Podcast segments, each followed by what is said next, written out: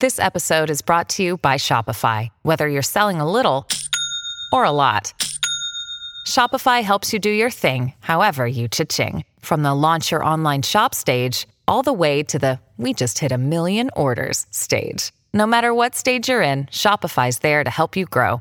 Sign up for a $1 per month trial period at shopify.com slash special offer, all lowercase. That's shopify.com slash special offer.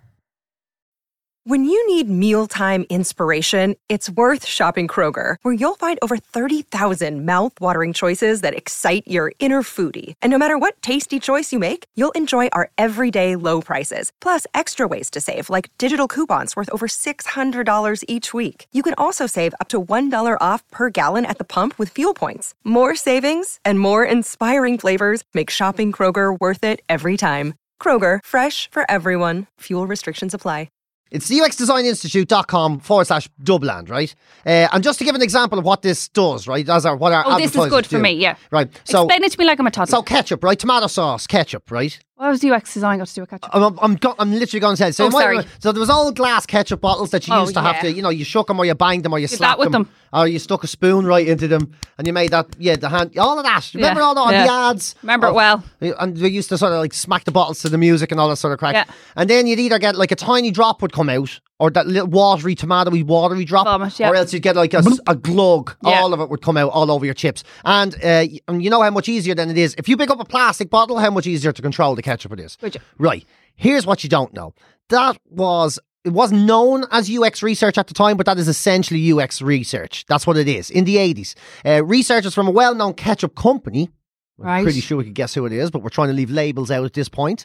Uh, So we shouldn't say Heinz. you shouldn't say that. Right. Uh, and they observed families, they were using the ketchup bottle. They noticed two things, right? First, they realised that the biggest users of ketchup, which is kids, Yeah, dip dip. no surprise there, the little dippers, little we chip call them dip dippers in our house. There you go. Where's and more dip dip? importantly, because the bottles were so hard to use because they were glass bottles and all, it was the parents that were using them. So the parents would use them, and then because if kids used them, they'd either smash them or they'd get stuff all, all over the place. yeah. Uh, so to solve that problem, they came up with the squeezy bottle. Right. So the squeezy bottle meant that parents could let their kids use the ketchup uh, without the table looking like something from a murder movie, like a Right. slasher movie. Okay. Uh, and the kids could, uh, you know, get all the ketchup they wanted without spilling it all over the place and making a mess, and get it all over them. Uh, and because they were now allowed to use the bottle. UX design, right? That's essentially UX design. Is that what that thinking is called? That's what that thinking is called. Today's UX designers researchers carry out that kind of research every day. Now I'm reading uh, when they're building or improving apps, websites, software. They identify and fix problems to make the experience simpler for users, just like swapping an awkward glass of ketchup bottle for an easy, squeezy uh, lemon lemon steezy one or whatever that saying is. So that's what it is. So if that sounds interesting to you, Yes. and you want to do that when it comes to your phone, To learn about good design. websites, or design of any kind, then uh, UX Design Institute is where you want to go. They're the sponsors of this podcast. UX Design Institute deliver university credit rated online courses in UX design. So that's what you do. UXDesignInstitute.com forward slash Dubland. Thank More you. details. Get Thank on you. it. Go learn. Watch videos. Uh, if you're listening to the Dubland podcast here on the HeadStuff Network and you like it, which we hope you do, remember there is lots of other podcasts on this network, like this one.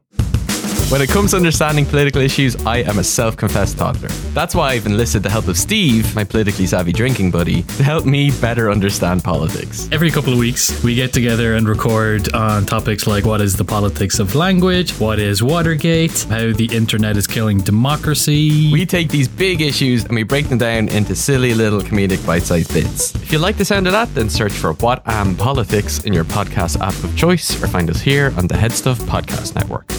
We on? Check, check, check, check, check. Ladies and gentlemen, you're in for a treat because you're listening to the Dubland podcast with Suzanne and PJ. Shove your Dubland podcast up your ear holes. Dubland. This week it's a bit of a difference. We have a Dubland meets, but before we talk to Eoin McGee and absolutely grill him through bad financial decisions that we've made, Hey! How's oh, your- what a joy! Let's focus on the negative that we've done all through our lives. I did. I did. I've never come across a man so popular on Instagram in my life. I put up a thing the other day and I was like, does anybody want to ask Eoin McGee any questions? And they literally flooded in. And if it wasn't a, a really quite a serious financial question, it was like, can we start a crowdfund to get PJ a mortgage? Which is basically why Owen is here. We're just Yeah. But that's never going to happen. we're just going to drain There's a him. list in every bank in Ireland, and there's like the ten ten biggest arseholes in the country, and I'm number one on that list. And, I, and that's I know why Owen's we- going to say banks don't do that. They Yes, they do. do. Sorry, I will not defend the banks. they do I know, I was that. They say- do that just for you, only for you. Um, so have you had a good week? One thing I need to tell you before we start that I learned this week is that a remember we were talking about Cadbury's last week. I don't know if you know this, own, but Cadbury's dairy milk, like their bars. Remember we were talking about them last week. You can't get mint crisp in the UK. You can't get golden crisp, and our Cadbury's tastes different to English Cadbury's. So Does again, it? Even now, after they did, because remember there was that weird chocolate takeover, changeover like a year ago. so our chocolate is better, the Irish chocolate. that Yeah, obviously. of course it is. Even up in even up in the UK or well Northern Ireland with I don't even know what currency don't even know what currency they take up their own.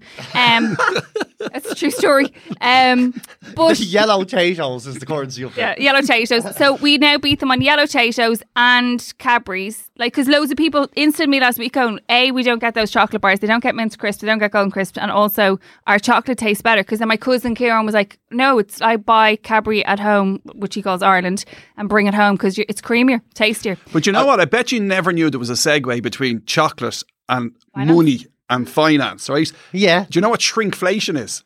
No, talk into your microphone though. Shrinkflation. I will. I'll try and move. I'll try and be good. Okay. Yeah. Shrinkflation is where you know the way, like when you were small and you were young, bars were much bigger. Yes. Of course they were. Was it So- not our teeny tiny hands? No, it No, wasn't definitely. actually. Were There's bigger, a were thing they? called shrinkflation where the size of the chocolate bars are getting smaller True. and the prices are going up so that they make more money. They're they robbing us. Yeah. Because it doesn't. It's one of those things that was in cocoa is getting more expensive as well. Yeah. So they just kind of do that thing like they did when we changed to euro, where we rounded everything up a tenner. Yes, and the, you know the other problem is, is there was a big problem about two years ago where the they, there was a big problem with cocoa because the whatever the summer was bad or the winter was good or something happened over in those c- countries below America, you know South America, I think it's called. Yeah. and they Like Northern Ireland. They're into the next. Hello. and what they did was is that when they, they all the farmers found that they were really having difficulties, they'd all signed contracts with the government and the big chocolate makers of the world, and then they sold all their stuff on the black market because they were getting more money. They said, "Oh no, the the summer was bad. We had a bad crop. We've no cocoa for you," and sold it all on the black market, and the price of chocolate went through the roof. That's amazing. That's amazing. So there was like this was an underworld of chocolate for a while. Absolutely, Wonka yeah. Underworld. That's, That's what it ama- was. like Mexican lads selling Toblerones in back alleys. yeah, that's what. Have you got any of the Swiss stuff? No, can't get my hands on the Swiss. that at all. But this year's Belgian. It's, it's it's pretty handy. Honestly, you'll like it. Give it a test and see. I got plenty more where that came from. And then they were obviously giving the British the crap stuff, and we were getting better, better quality. Is it not got to do with our cows though? Isn't that like the milk that goes into them? and I mean, to be honest Oh, with you, yeah, I Owen, I didn't. that. I never dug that deep. I just took it as a win. I just went. We've been through a lot together. The crisp situation, they win on crisps. Other than a taste, I- see, no one agrees with it. No one Everybody thinks this does. except for you and the Orange Order. Yeah. Oh, you're the only two fucking people. Walkers. Your family and the Orange Order. The only two organisations who think the possibly- Nordies have better crisps. Everybody else knows um, I fear there's a- Catholic Tayto are the superior Tayto. now when it comes to Tayto, you know how I feel. Transubstantiation Tayto is the, is the way to go. When it comes to Tayto, that's how I feel. I feel like that about Tayto, but I like uh, a Wotsit and Yeah, you see, like you're very those. British in your tastes, though. But I'm Same I with have, tea and everything. I'm only drink Yorkshire. I but listen, I've said that to you. If we go back probably 200 years, 150 years even, I would have been the fucker on the land. I would have been like talking English. fucker on the That's what I would have been. I know my place. I'm fully aware. I- uh, This is, you know, I'm, I know where I Castle am. Catholics, I think they called them, didn't they? You used to call them the Castle Catholics back then. Oh, I think I would have been Protestant in the Orange Order and fucking hated What bullshit a- rich. Yeah, again. Which I wouldn't have needed you on. you didn't You would have worked for me, bitch. You didn't have to be. They're, they're funny. I'll go here anyway. It's completely irrelevant. Like, it doesn't make any sense Welcome to us. to Dublin. Yes, but uh, they're, not all of them were hated. You could have been. There's a fella called Corsty Wheeler, right? And back in the 1920s, he had a place, a big house in Robertstown. Where's that? It's Robertstown is outside Naas, right? No, I wouldn't have been. I would have been further up. But go on. and he he um he just he was a general in the in the British Army and then had this big house and when he arrived into the area into Kildare he started making jobs for everybody and started the industry really thrived as a result of him and the IRB or the IRA or whoever they were at the time came up to his house one evening and told him listen go to mass do whatever you want to do. You can go over. You can walk freely around this. We'll leave you alone. They left him alone completely. Well, that's what I would hope for, but I think we were further up, like the Canes and Holmes. I just claim Sherlock Holmes as as like that. Obviously, we were part of some type of you know detective setup with the Holmes, and then the Canes. I just they were definitely high pre, like they were Protestant. My cousin did Who Do You Think You Are, and it caused fucking consternation in the family. So they really stuck with the Moyle side because, like, my mom maintained they, even though they were from Drimnagh, they were rich because they got piano lessons once a week, and if they were poor, they would have never. Such a sign of the times, isn't Yeah. it? It really is. Like, and father so why brought would you get home. a piano, like, for fuck's sake? no, but they, they didn't have the piano in the house. It wouldn't fit in a tenement, but not a tenement. In a, a what do they call those kind of like? Oh, the little houses in Drimnagh. It wouldn't have fit in one of those. But they went into town. and- Estate. They're called estates. when you meet these people from Killarney and they first see terraced houses and they're like, oh my God, why does this person have so many front doors? I went like, to what's that about? I went to terrace and then they were crazy into they were, air. they were semi-detached. but, but they went to thing and daddy, so my dad refer, refers to my granddad as father, but the others, well, sorry, all the six girls bar one call granddad uh, father. And then one of my aunties calls him, refers to him as daddy, which I always find is really weird. But father always brought home boxes of biscuits, not broken crap, like actual fully boxes of biscuits, and they got sweets. So my mom, so when this was all going on, and they, like it was all headlines in the in the UK, like it was like Moyles Irish poverty. My aunties were all fucking flat out ringing each other, going poverty. Father sent us for piano lessons. So what I'm trying to say is, is that I would think back in our Protestant kind of heritage, because then there was a break. Someone married a Catholic. They had girls. They stayed Catholic, and then we all got to where we are. Y'all joined the fold, so to speak. They let yeah. us in. What's the modern day version of piano lessons? What Oh, do, you, yeah, what do kids question. get now that would have been piano lessons? That's that really you- exclusive, Like in a hundred years from now, when someone does, who do you think you are? And they say, ah, no, our family were rich because we had, I don't know. What is yeah, it? what is the example? You would have said hockey, but that's sure anyone can play hockey I. It nowadays. used Or to be sailing. golf. Yeah, sailing. Yeah, yeah. My dad had a boat. Yeah, my dad had a boat one. because it was when we were With growing sails, up. like it you was sailing or horse riding and hockey. And the hockey. Although horse ride, come on now. I like. I mean, there's Well, the in, young in Ireland, in Ballier- anyone, it just you just can't be have a horse when you're middle class, but you can be rich enough. Like you're either. Yeah, but it's in where you Ireland, was keep your rich horse. enough or poor enough to have a horse. but it's where. You're right in the centre there. It's where you keep your horse, though, isn't it? It's the difference between keeping a horse like in your back garden or down the, in a field and keeping your horse in stables and So it's the difference between keeping your horse on the land you own or the land Yeah. someone else owns. Yeah. yeah. yeah, I suppose so. You know what I mean with the horse? Like for us, definitely it was hockey, but we played camogie, so we weren't allowed to hang around with the hockey girls. They tried to get a hockey team in our school, but we all swung too highly because we were all like GAA heads. So the hockey girls actually wasn't just too young for us. Actually, to be honest with you, I think that, that was a grooming circle. Oh Jesus Christ! Think about it now. We were we were first years, and they were in sixth year. There were two blokes trying to set up a hockey team with girls that were full of camogie players. I mean, I See, think. I automatically assume they're oddballs because they're trying to in- introduce a sport as well. That's the, that's the weird thing about. That's why I'm like being a middle-aged man. Just don't do fucking anything. Don't even go for a walk on your own because someone's going to go. Look at him. He's out there trying to interfere with the squirrels. They're dirty bastards. I did hear that. You can't.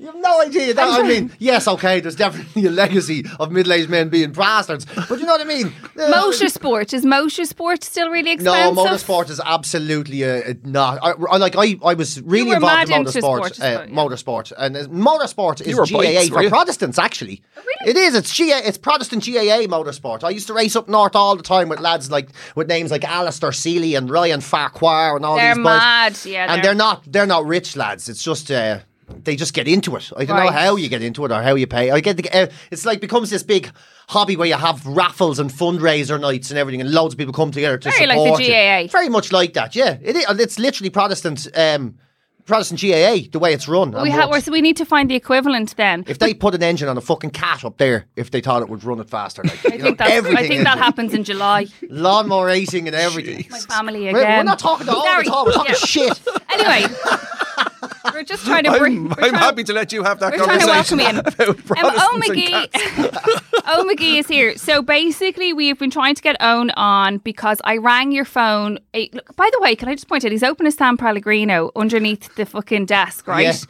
Love Is he doing stuff. fucking well for himself? Of course he is. Fucking four ninety nine a bottle of that. No, or gonna- are you refilling really- that I'm, bottle? I'm going to be absolutely honest, right? Have you refilled there it that is, bottle? actually. There's the price on it. One euro and twenty cent. Yeah, I don't know where you're going with your. Bullshit. I, I walked into a little shop this morning and I said, I went in. And I They said, picked them up in the cash and carry and not realise that they could be charging four ninety nine. I was actually going to say it to her You should do. behind the You're counter. be a nice person. I I was going to say it to her behind the counter, and then I said, oh, if she recognises me from the TV, she'll think I'm a dick telling her She'll to tell you, fix think her you're prices. Oh, that's a brilliant. I never thought you, of course, you have to carry that around. Yeah. You're kind of going, ah, You're a man, you're a man from who, Guess who was here? you're a man from who do you think you are? Which money was here, right? He told me to give up the smokes. Yeah. And he told me, he, told, he asked me, do you know how much money you're losing per six bottles of this that you're, sp- that you're selling? Is he like massively underpaying? Oh, no, or totally. charging for one twenty. For I'm going to go down and buy a job lot. Where is she? Around the corner. Yeah, she's just around the Is that corner. the fruit and veg it was a crossing the tiny little shop, and it had all like it's Broken funny. windows. Oh, yeah, no. Yeah. Someone, yeah, I know what you're talking Ti- about. tiny little shop, and it had like it had just a wall of newspapers and stuff, and then it had like a little section for um, go back to school, and like it was all like real old school news agent, and there was very little in it. It was- Massively now, underselling. I will say it was a euro for a bottle of Ballygowan and one twenty, so I treated myself to the Pellegrino. Treat yourself. Yes. Well, in fairness, because you also knew that you were ripping her off for two euro, so you were like, "I'll take the I've Pellegrino." ten of them in the car. Yeah, exactly. Like, I'll take everything you have there and I'll be selling them. Anyway, sorry. So what I was saying was, Owen, uh, you might know him for living in Ireland from uh, you're hu- hu- hugely successful. What is it? How successful? Oh, it's fucking huge. He said the TV show. TV show. Um, how to be good at money because I'm shy with money, but I watch it every week and What a hope. great TV show that is, by the way. Thanks. It's so easy to watch and so informative. Like Yeah. it's the it's the anti-finance show, really, in a way that like Yeah. you know where you get these fucking ages every so often. Like it's the self-help book that isn't the self-help book, and it's the exact same as every fucking self-help. But this is actually it's really accessible, um, handy, good advice for. So you have a book and a television Yeah, show. both called How to Be Good at Money. And You're not. You're not a condescending shit.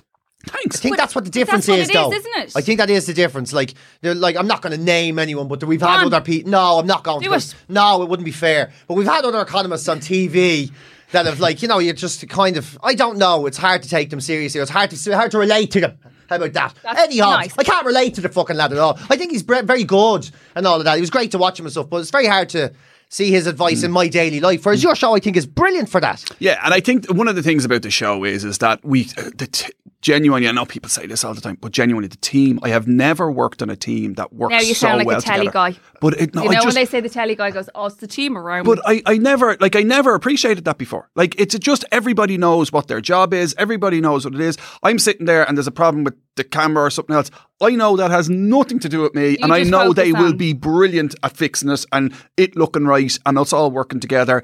And everybody just works really clo- really closely together for a very intense couple of months. And the people involved, like think about the people who get involved in the show. They are opening themselves up bare to the whole country. have to say, I thought that watching it. a few Yeah. times, like, whoa. And do, play. do you know what it comes back to? A, there's two things. They want the help and they or they need the help, right? And they, and they know that this and it genuinely is the best opportunity. You can come to see me in private practice and I can't put ask you about that yeah, well. the same amount of time into it as you can put because if a team I have a team in the office, but I have a team that's it's a different intensity when you're on the TV show, right? And everything gets shown. Like we sent a guy last year for like stop smoking lessons. Do you know I what I mean? that, yeah. So, that, yeah. so I saw like, it. It was brilliant when you See, told it's him. all encompassing. But it was isn't great the way you broke it to him how quick over how like fast he can get his mortgage over the years if he cuts out the smokes. Mm. Yes. If he cut out, so you gave him three different scenarios and how quick it would take, how long Yeah. each one would take for him to get his dream house. Yes. and it was br- like just the way you broke the information, down and the the next thing he's in classes getting hypnotized. It was fucking, like it was great crack. it was. Although what they do, you, what I feel you, the missing from omitted from that bit is when you give up cigarettes. You know, they always go, "You'll make ten grand," and like if you're like most people, we don't put it in a jar because then when you give it up, it's like you've saved seven and a half you- grand. uh, I'm like, I pissed it away though. Somebody, somebody sent me. It was after that episode. Somebody sent me uh, uh, just a, a screenshot of a joke, and it was the financial planner and the client, right? And it was actually a financial planner and a client. And the financial planner says, um, "You smoke, yes. You spend X amount on cigarettes every week. You drink, yes. You spend X amount on drink every week. Do you know if you give up the smoke and the drinks, in five years from now, you could have a boat?" And the, the client goes, Do you smoke? No. Do you drink? No. Where's your boat? You're just like, yeah, okay. But it, there is. But sometimes one of the big problems we have, right, and it's a it's a problem, and particularly for teenagers. So I go into transition year students and I do a program with them, right. And one of the things you try and teach them is tapping, right. You know the way we all tap with Oh, our money, yeah, right? Jesus. Tap, we actually spend fifteen percent, between ten and fifteen percent more money when we tap. I'm sure we're in total tap. Yeah. ta- total tap down at the moment. And you know what? It was a big, big fast food restaurant in the States. Sat there and analysed. They introduced it in McDonald's? one. Yeah, Don't speak ill yeah, yeah. That's who it was, right? And they went in and they looked at it and they said, right, we put this tapping thing into one of our stores, into one of our stores. That's probably a better word than restaurant, right? Into one of our restaurants, and we'll watch how people behave. And what happened was people went up and they tapped and they, they counted up how much did they spend versus the people who paid in cash. And it was between, I think the figure was actually 12 to 15% more when you tap. And think about it, you're standing in the queue. Will I go large? I don't, I don't know if I've enough. Will I, will I get a sundae with that? I, I don't know if enough. And you start thinking about it. Whereas you tap, oh yeah, go large, yeah, grand. sundae, yeah, grand, bang. And you do it. And what I try to teach to particularly transition year students, but we all should learn from this is try and think of money in terms of something else. We've we have genuinely, you know, the way our parents would have said, we've lost the value of money, but we have genuinely lost the value of money. I thought I had. My kids are even fucking worse. Yeah. So, Think about it in terms of time, though. What do you mean? Like, think about right. Uh, uh, if you're on a tenner an hour, just to keep the math simple, you're on a tenner an hour. Always on a tenner an hour. Oh yeah, I know what you're going You're to on say. a tenner an hour, and you and you find a jumper for eighty quid. Is that work a day's work? Is it worth going it? to work? Yeah, a kind of jumper is it? Colour is it? But you see my point, and Yeah. oftentimes, I do, and yeah. particularly with a transition year student, you're talking to them, you're saying, lads, you've got Saturday. The lads are going off playing football, and then they're going to the park afterwards for whatever they're going to do. You're going to miss out on that for the that full bag day. of cans worth it? Yes. Or uh, can you work all day for the bag of cans Yeah. Yeah, and get, and get some a money back? But I know what you're saying because like time is the most valuable currency Yeah. you have, Yeah. really, Yeah. especially if you're young, Yeah. because the clock is ticking. Yeah. And if you have to spend like one week buying a fucking t-shirt, and as soon as you realise you've wasted the whole week wearing the t-shirt just to get a t-shirt, it does start to sink in. It does. or you would hope it does. But Yeah. How did you get involved in the schools then? Because all, my mem- I have literally no memory of learning anything about finances in school. X plus Y equals shut your fucking mouth was what maths I learned in school. And when it came to commerce, it was fill out a co- like ledgers and all this shit. I mean, I was pre computers, like, and it was just all about messy handwriting. So I learned nothing in Yeah. school. I think, and I'm uh, my next one up from that is that I have we had business studies class for first year. I dropped it after first year. Now fucking surprised there because I hated Mr. Cormac and he hated girls. And as punishment, the school made him train the camogie team, and he was an absolute cock. So I that was it. And he was just I remember him going in and like you know the money comes in, the money goes out, and I'm just like I don't understand any of this. So like that was that's where we maybe that's financially why where we're at where we're at. PJ. there is there is money stuff on the curriculum, right? But I don't I don't know where they're at in terms of. I know there was a big rejig of it a couple of years ago. I don't know. I remember I, I was sitting in a conference one day and I was talking about it, and I was saying, yeah, the feedback I'm getting from schools is that they're not getting this stuff taught to them. And there was someone from the department there said to me. We have it on the curriculum and we cover it, and I was like, "Oh, right, just swallow me up." Like they, but the kids aren't actually getting what they need Yeah. from it. And I went in, and mm. okay, I've never said this before. Actually, I've never said this out loud before. But where the schools program came from was, I remember as a kid, every year, um, uh, sorry, this isn't secondary school. Every year they'd bring in a guest speaker. I remember like Roddy Doyle came in to speak to us one time, and somebody else. I remember looking at it, and as a kid, I said, "I'd love to be invited back to my school someday in my life to be to be asked to speak to the students." They never asked me. They never asked me, so I created a program just to go in and talk to thirty of them. So that's what happened. You should go back to your school. Yeah, I went back Is to my picture school. on the wall. Yeah, it is. Yeah, I went Yeah, looking along there. Yeah. wall. Everybody, Aidan Powers. I know. Sorry, me and thirty other people. Like it's not me Oh on my no, own. in our school do like a wall of fame. Ah, no. So Anna Daly's on it and Aidan Powers on it and everything. Just I just might go and stick a Polaroid up for everyone for Christmas. but it's interesting actually. Just to uh, uh, another segue to that is, I one of the reasons why I love what I do, and there's a couple of reasons why I do what I do, but one of the joys that I got out of it was I had a really good business studies teacher. okay. Right, and I really enjoyed her class. She, I got on well with her, and she just gave me a love But for did you it. just have a natural kind of thing for like? So were you like? Do you still have your confo money? Do you? This still, is what I was going to ask. Yeah. We remember last week we were talking about this lad I went to school with. He's a millionaire now, but this is why I know two people who are millionaires and they both were born to make money. So in primary school, I was playing chasing with a lad. The two of us on my arse went right through a window, right? You know, I had to get onto the windowsill uh, so you couldn't be caught. And I jumped too fast and went right into the window. And the two of us were dragged in in front of the principal, and the principal says that window is going to cost twenty pounds to replace. Where would your parents get twenty pounds? Now we're in primary school, so we're 10, 11 ish. He took a roll of pounds out of his pocket and went one, two, three, four, five, one, two, three. Counted them out, and there was war over it. Like where did where does a child kind of with a wad of money take twenty and walk out the door?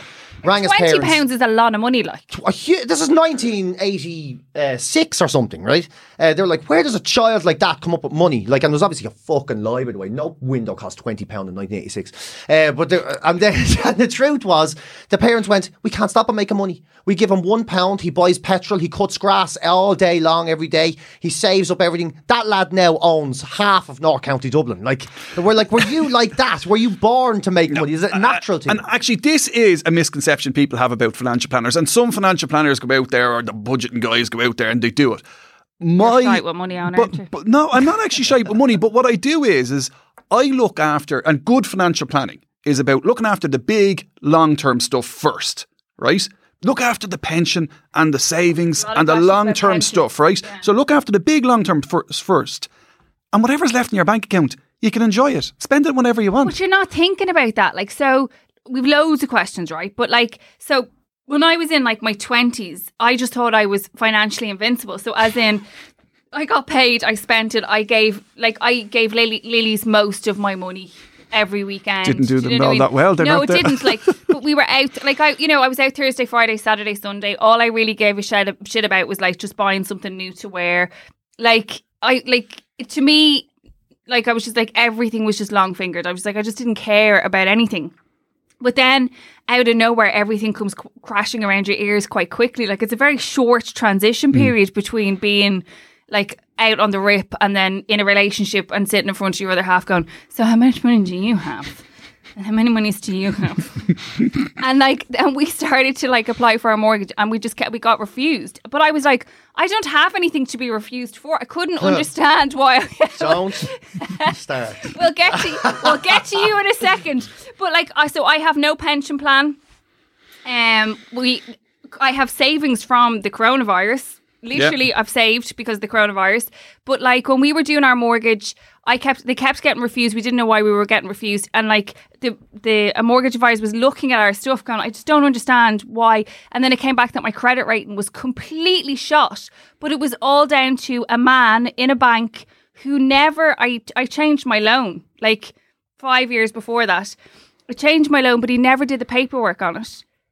So they c- never came looking for money off me. I paid as I was supposed to, the same amount, direct debit every month, but I was in credit arrears every single. So that took 18 months with a bank to try and figure it out. But like sure, six years before that, four years, three years before that, sure I was having the time of my life. Then I'm having a fight with a bank. There's like where in your life or how do you go from being or wh- how do you have that conversation? Do you know what I mean? Like where does that happen? Well, like, you see, that's why, I, that and where genuinely, I, I, come I into know, play, like? I know, I'm, I'm kind of tongue in cheek when I'm saying I wanted the school to invite me in, but I do think the fourth year students is the perfect time. You have made very little financial mistakes at that stage, like if any. Yeah. And remember, nothing to financially make a mistake yeah, about. and remember, the biggest pay rise you get in your life is the first time you get a job. You will never get a pay course, rise yeah. that big again, Yeah, yeah. right? So, if you can get the kids at that stage, and even earlier, in fact, if you can get them earlier again, and you can get it into them, but it's never too late. Like, so do you would you go around the confo and communion classes going, here's what you need to be doing? There is actually, they, and- uh, and make, com- they make an obscene amount Yeah, of a money. communion- Fuckers. a they need to be taxed so- like Yeah. proper taxed. but they're spending all their money on piano lessons. Yeah, of course they're fucking millionaires.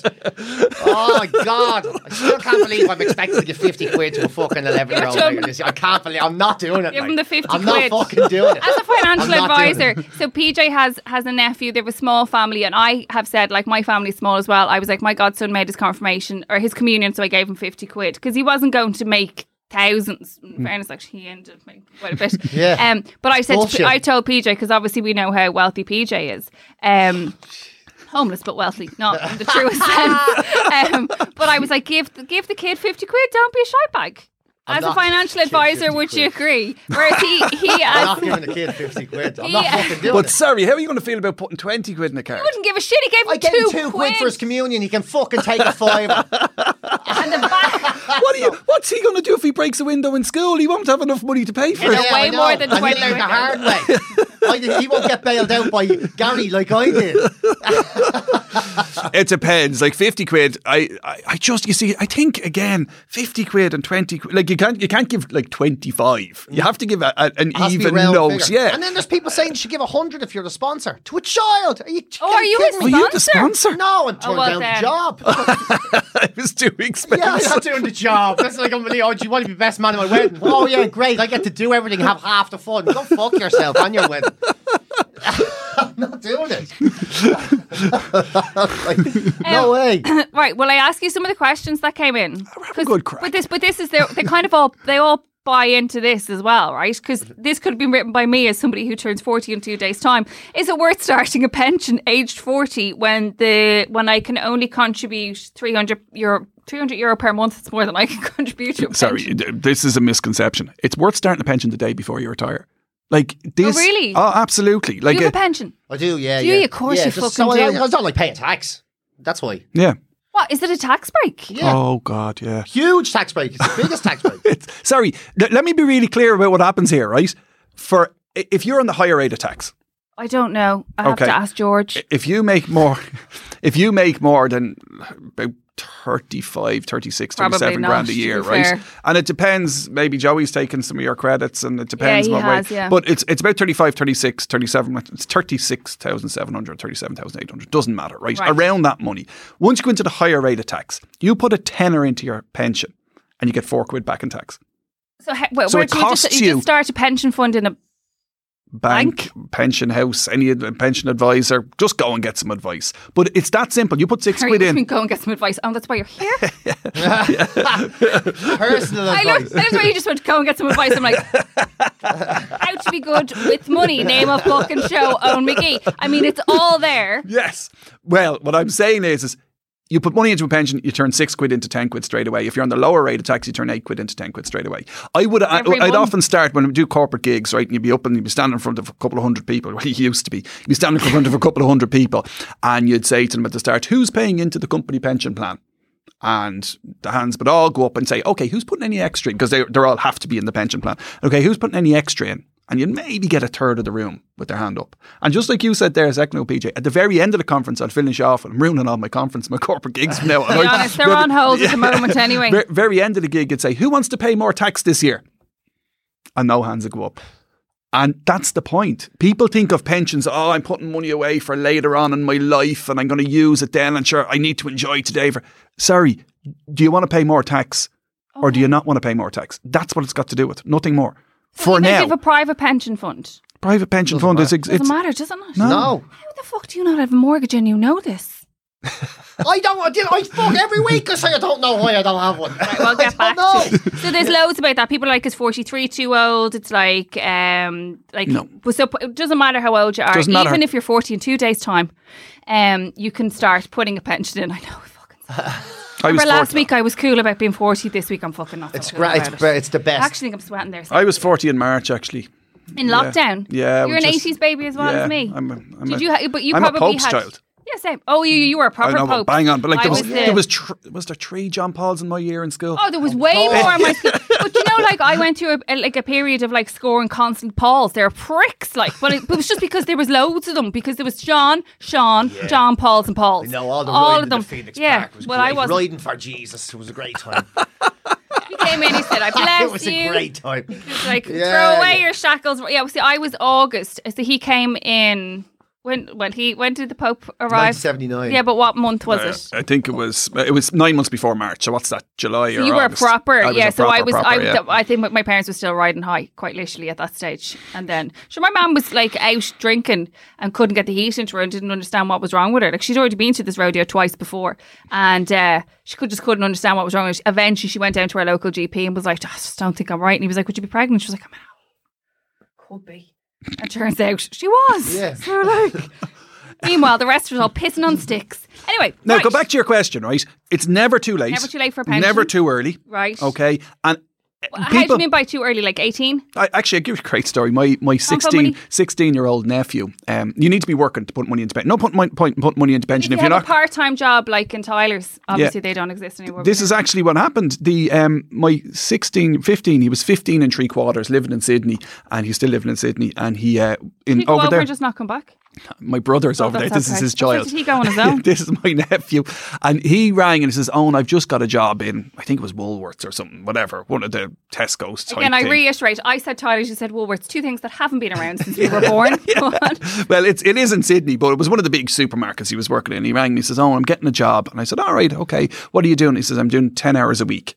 And I said, "Okay, that's kind of a, maybe two days or whatever it is." And uh, my question is, will I put they want me to sign up to a pension. I'm 15. Will I sign up to the pension?" Right? And I said, "Well, let's do the maths on it. And what you going to make?" He says, "I'm going to work fifteen dollars an hour, 10 or 150 bucks a week." Right? Is what he was going to make. And I said, "Great, sounds perfect." And how much do they want you to? If I put in ten dollars, they'll put in 20 a week. What? Yeah. Now, he wasn't earning enough money to get tax. So usually you'd say pension, when there's no tax relief, there's no point, right? So, Yeah. so I said, okay, but there's 20 quid extra. They're going to put, that was just the standard for them.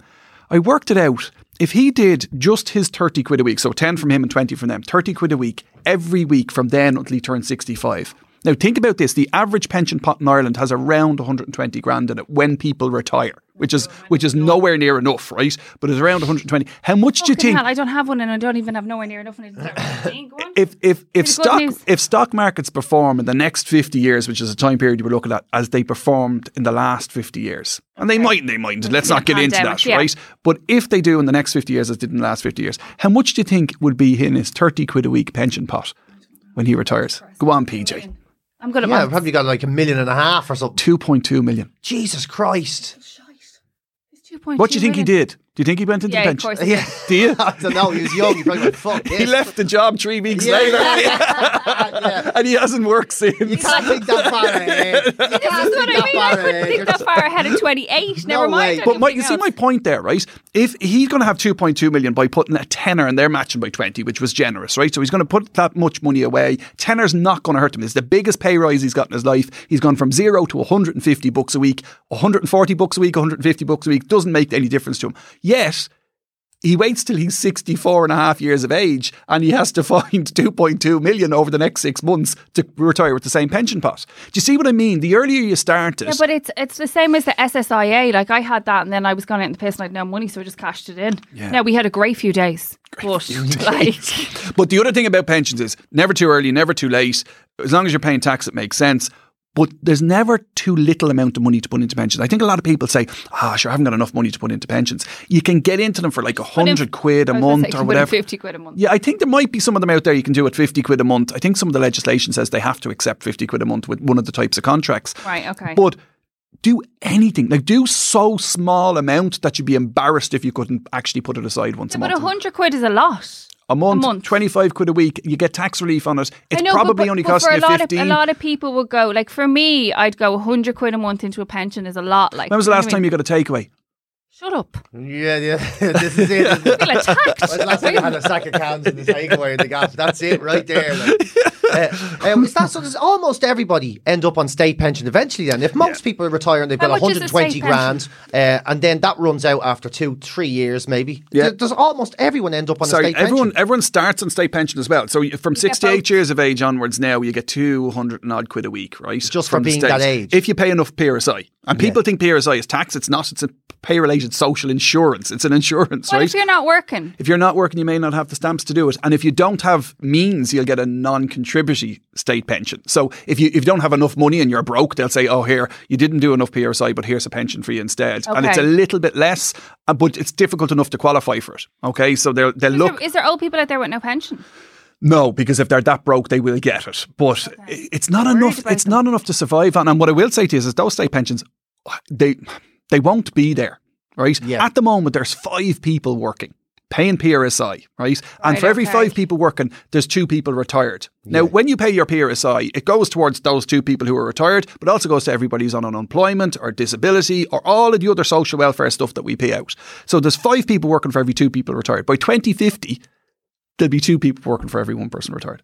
Right. He's a bucket of shit. Well, there you go. That's like so. You so you reckon they'll do away with it? Yeah. They, uh, so they will have to change it dramatically. Yeah, yeah, And yeah. one of the things that they were doing in recent times were they were introducing this auto enrollment. So the stats will show you that if you go into a job and you have to sign an application form to join a pension, there's very little take up on it, right? If you have to go into a job and you have to sign a form to say, I don't want to join the pension, you'll get about 85, 86% take up. So if you have to sign a form to say I don't want to do that, you won't bother signing the form and you'll just do it, right? So they've introduced auto enrollment in the UK uh, in 2011, and it's been very successful. And auto enrollment is that thing that you just join the pension automatically. We're supposed to be rolling out in 2022, 23. That won't happen with everything that's going on. It's, it's interesting because it was well behind. It was about six or 12 months behind before COVID. And it's just kind of gone. I haven't heard much now. I haven't been looking for much of it. And maybe there is still stuff going on about it, but you can see it as a perfect reason why it's going to be pushed back. Are we all fucked next year for tax because of COVID payments? If Do you were think- as getting in COVID tax payment, Go up? Oh, if yeah. you sorry, if you're gonna yeah, actually I put a post up on my Instagram. Loads of people messaged about that. Yeah, like, And I- so is that people who've been on? Is it called the pup? Is that what it's called? There's the PUP and the wage subsidy, and some people don't realise. So both the wage subsidy and the PUP, what happened was you were paid the money. So wage subsidy, just for anybody who doesn't know, if your boss found, oh God, we're going to close down here, they could go to the government, and government would pay somewhere around seventy percent of mm-hmm. people's wages, right? So your boss got seventy percent of your wages from the government, and they paid it to you. They might have topped you up to 100% by paying them out of their own pocket. Your boss put the other 30%, or not their own pocket, but out of the business, they paid the other 30%. Some people got reduced, some people didn't. The 70% that came from the government is taxable. So you have to pay tax on it, hmm. but there was no tax taken out of it in real time. So the tax hasn't been taken out of it yet. Now, so mo- from So it all most just people, run through, so say Sage or whatever it is. So it just all ran through the books as normal, but instead of those cuts coming out Yeah. of it, they never happened. But ultimately, they have to be paid back. they will have to be paid back. Absolutely, 100% they have So it's be like a limited company account. Basically, you're using the money, and you have to remember as you're using this money that forty percent or whatever percent It's going to disappear. To is Yeah. not yours. And you're, you're actually spending money you don't own, kind of. And most PAYE workers, most people who work for somebody else, they see the bottom right hand corner of their payslip and say, Yeah, that's my money. For the first time ever, the bottom right hand corner of their payslip has got money in there that's owed to the taxman. yeah, Now, that's a I- lesson hard learned. As I- someone who's been there and done that, that Yes. is a lesson very Yeah, hard. I put a post up on Instagram and Facebook, and 600,000 people looked at it. Jesus Christ. Um, And, and it was basically saying, you do know whether it's PUP, which is the 350 a week, or wage subsidy, there's no tax being taken out of that in real time. And just for people who didn't see that post, right? In simple terms, if you earn less than 15 grand in total for the entire year this year, you probably won't have to pay any tax. If you earn between 15 and 35,000, I'd suggest you put 30% of the wage subsidy or PUP away. So for every 100 quid you got, put 30 quid away. And if you earn more than 35 grand this year, put 50% of what you got on the wage subsidy or PUP away. God, So it's when- a big ask for people, like because it's not a huge amount. people- of But they money, should have more money in their pocket. Remember, when they got some people came, oh, I'm on the wage subsidy. I'm, I got a pay rise. No, you didn't. And then some people didn't realize they were coming out with more or less the same money, but their boss wasn't paying them that thirty percent. See, this was the thing, wasn't it? Because I think people got really lost in the because it. was- I think it was that that the that bracket of if you were in the what is that smaller tax bracket, whatever it Under, was, 30, under thirty five. Let's round it under to that thirty five. that they were um a lot of them were getting the pup they were getting the 350 a week and then i think it seemed to, but this is just my perception i could be wrong you know better than i it seemed lots of people who were on those upper um, levels were all paid by their employers maybe that's 70% or Oh, no, absolutely. so ultimately when their when their payroll runs in when like So how many months happen- are they going to come looking for that back In January, what will happen is because nobody actually, some people come to me on Instagram all the time. Oh, can you just tell me how much I'm going to have to pay? Here's my like. People send you your pay slips and everything. Say, can can you just um, tell, I tell mean, you me? didn't Yeah. discuss our private business and, you- and they, they send it to you. Can you tell me? You don't know until the end of the year. You could get a bonus in January, or sorry, in, in November at the end of this year that affects throws it, you all yeah. out. So it's very hard to say. And the 30% and the 50% I'm talking, it's over egging it, to be honest with you, most you're a bit likely. Yeah, because what will happen is Jan- in January, revenue will look backwards and they will say, okay, this is how much you earned for the year. This is how much tax you should have paid. This is how much tax you actually paid. And here's the difference and you owe us that money. but are they going to break that down over the 12 month if you have it, the ideal here is you write a check and you give it to them and say, right, go away. no one will have that Well, people, 600,000 people hopefully will. They won't. There's not. There is not as much as um, like I. Uh, that's the most optimistic thing you've said about, is, is- other than me getting a pension, is that six. There is not. People are on. Some people are on their absolute uppers. There, there is no way. like in hell, come January, people are going. It's like when you get, you know, when you start a job and your taxes and sorted, and you get emergency tax, and you get that first paycheck, and you're like, oh, Oh yeah, you freak. Yeah, yeah. you know what I mean? So unless that, unless revenue go right, here's your you you owe. I think I got done for tax like after we got married because it was all over the place, and I owed I think like fifteen hundred quid or whatever it wasn't tax. So they just took took an extra bit out of my wages And that's what every single month. That's what they should be doing. No, sorry, revenue have said. Yeah. What I'm saying is, ideally, you're right to check and you give it to them. That revenue has said we yeah. are not going to create financial hardship on people who didn't allow for already this. in so what you will end up doing is you'll pay more tax next year because your tax credits will be adjusted. and You pay a little bit more tax next year, and maybe even the year afterwards. Okay. Yeah. Okay, they will spread it out, but that's not ideal. Like, think about it. You're saying that's really tough on people. These are people who had a payment coming in. There were other people who. Like their wages just stopped, they were dropped right down. Maybe they were on the ordinary um, social welfare payment, which was two hundred and three a week, as opposed to the three fifty. Now there was some adjustments made to that, Yeah, so yeah. there were people who were cut completely. One of the things that's really important about the wage subsidy scheme, particularly the wage subsidy scheme, was we know from financial history, right, that if you lose your job, you come in, you sit in the couch, and you go, I don't know where my next payback is going to come from. That that causes you serious financial stress even after you get back into a job. Okay. You're catch-up. You're on catch up, but you're also scared. You've taken a serious financial hit. What's going to happen with this thing is at some stage, this whole thing will be fixed with some type of medical solution. It might be a vaccine, it might be just three minute testing. So I'm walking into the studio, I test myself, and I give you my result, and then I walk into the studio because I'm clear. It might, who knows what the medical, but sometime we'll get a medical solution. When we get the medical solution, the macro world will be fi- fixed. What I mean by the mac, the big business stuff will be fixed at that stage. When it's fixed, they will be ready to roll. But we need the micro economy. We need PJ, you, me, all spending money to get the economy going again. Now, what the wage subsidy did was it didn't dent people's confidence. It kept their connection between them and their employer. It meant that they had a wage coming in, and it meant as soon as the employer was ready to get things up and running again, they didn't have to go looking for people to, to find to working in the place, and it continued on. So it should give them financial confidence that as they feel confident, like to sit in restaurants and to spend their money, that the microeconomy should get back up and running Well, again. I have I have to say it's via Just Eat, and I, I've already got your judgment.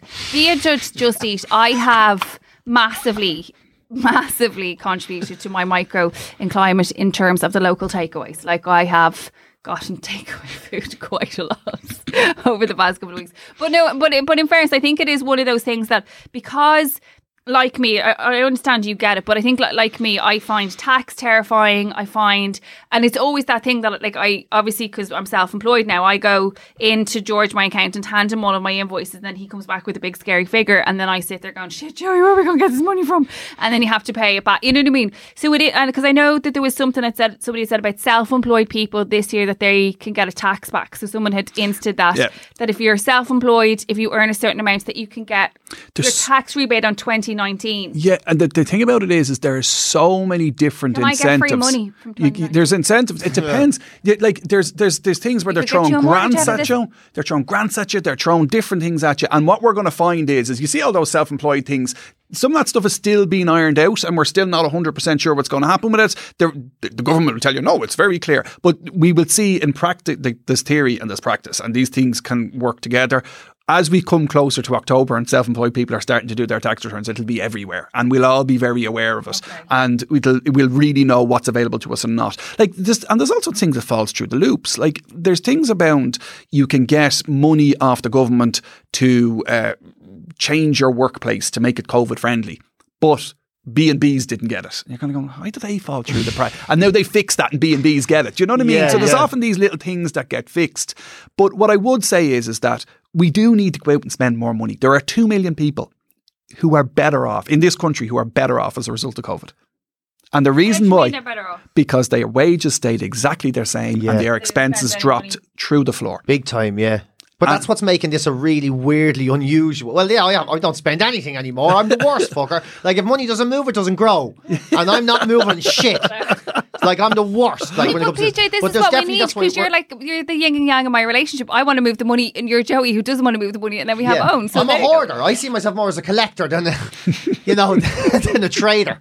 Uh, so it's like, but it, isn't that what's causing like what is looking like it's going to cause a very uneven type of recessions? Whereas like recessions before, everybody drops back six, seven, eight notches. So the people Hmm. Yeah. who are better off are still better off. But Yes. they've all taken a hit. But like with this one, like you said, twenty percent, thirty percent of people are going to do better than ever. Yes. and then you get people who are absolutely going to be nailed and terrified. I have friends who are like doing so well in the entertainment business and they're out delivering Chinese meals now. Yeah. So it's really looking, it's so uneven and sketchy that way. And actually, the people who got hit worst, statistically, the people who got worst are lower paid earners and women.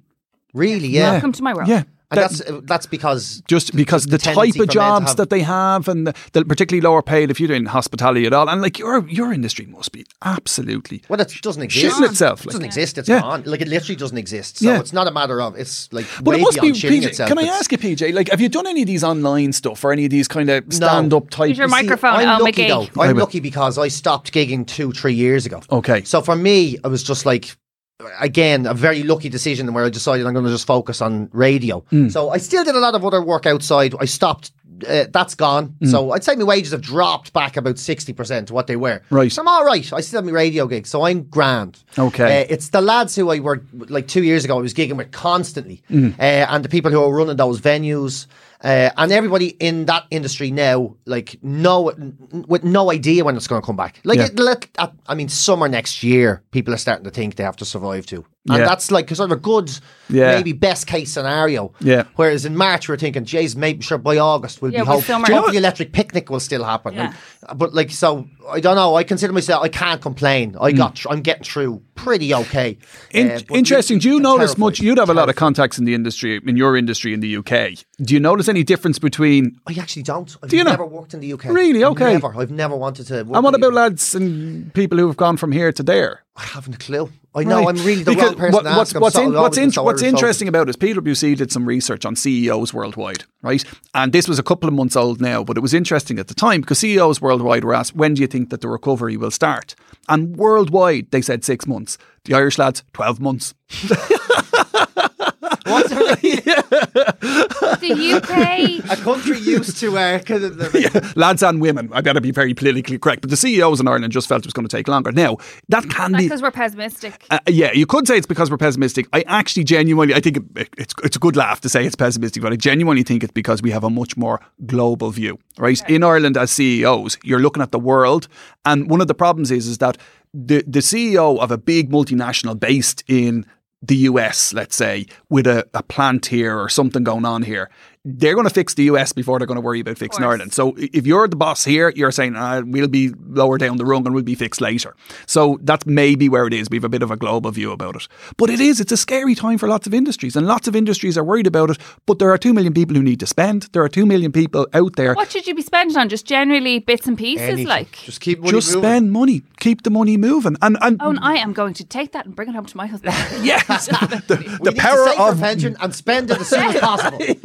and we have no, and we have absolutely no savings for our kids whatsoever. They don't have savings accounts. Like we set Oisín's up and then we close the Bank of Ireland account, so it's it's in an envelope. But actually, that's worth asking you, Eoin. Is that a thing now with the millennial generation as well? Hmm. Should- Like they must be finding it harder to save than any other generation And before it, them. like so they have children now, that. and then this is happening, and they've no savings, and they, like you said, very few of them probably have pensions.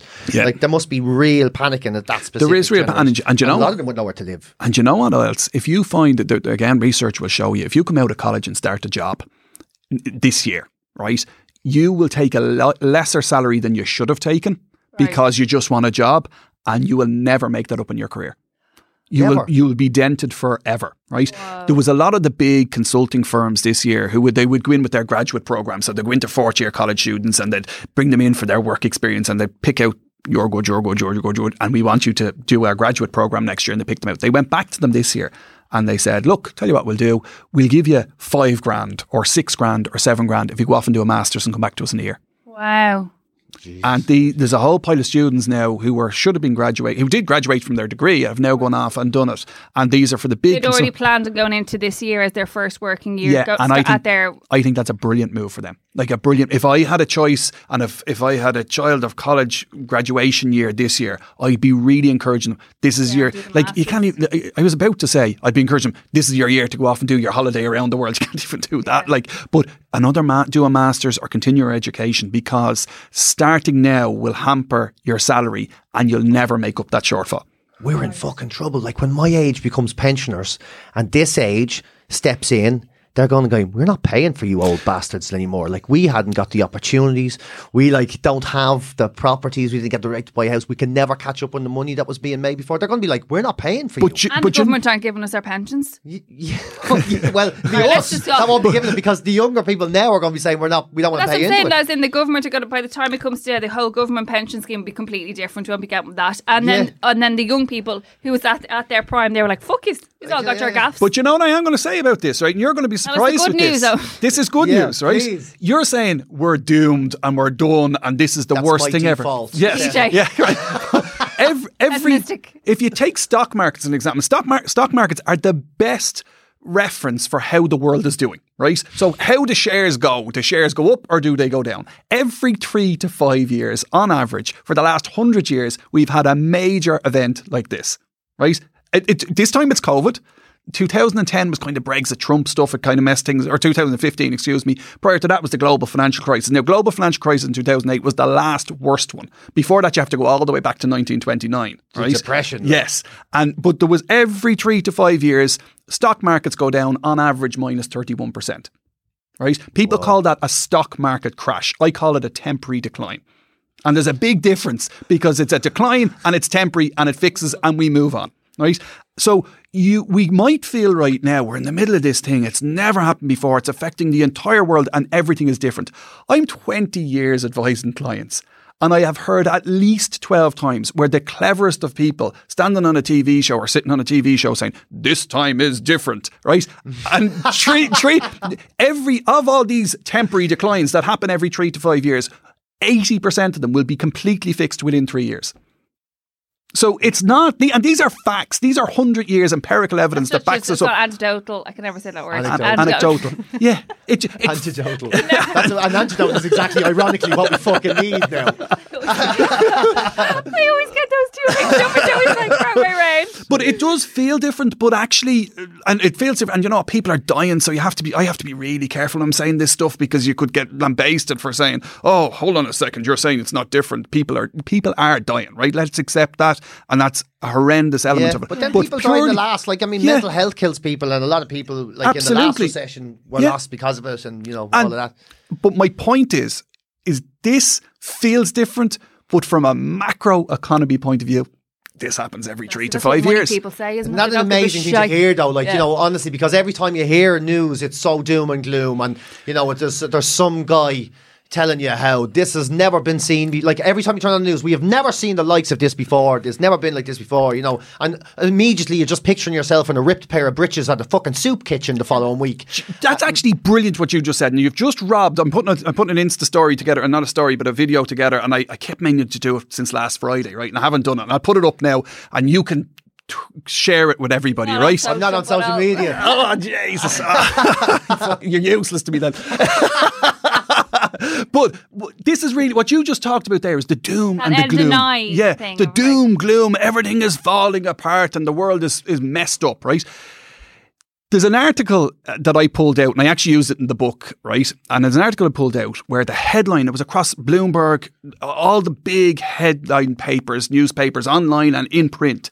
And I remember seeing it one day. I was walking into a shop and I saw it and thinking, Mark Zuckerberg wipes four billion off his net worth.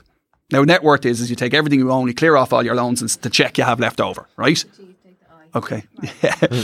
so he wipes four billion. Now, at the time, I think Mark Zuckerberg was kind of 30 or so, right? Or 32, right? And he just lost four billion and it was making the headlines. Let's say he started early and he was working at 15. He was working for 15 years. He's now 30 years of age and he just lost 4 billion. After he lost the 4 billion, he had 62 billion net worth. Now, why did the headline not say Mark Zuckerberg wipes 62 billion onto his net worth in 15 years? It didn't. It said No, he'd gives lost it- 4 gives- billion. gives the- but that's what it is. It gives you a seven day. Yeah, and inter- interestingly enough, the reason why I want to put the Insta story out there is because last Friday he broke 100 billion. Oh my god. That man is worth 100 billion. What can you? What can you do? Do you know what's deadly about Mark Zuckerberg? He bought his house and he bought the house next door because he wanted privacy. I mean, like, I mean, that's it.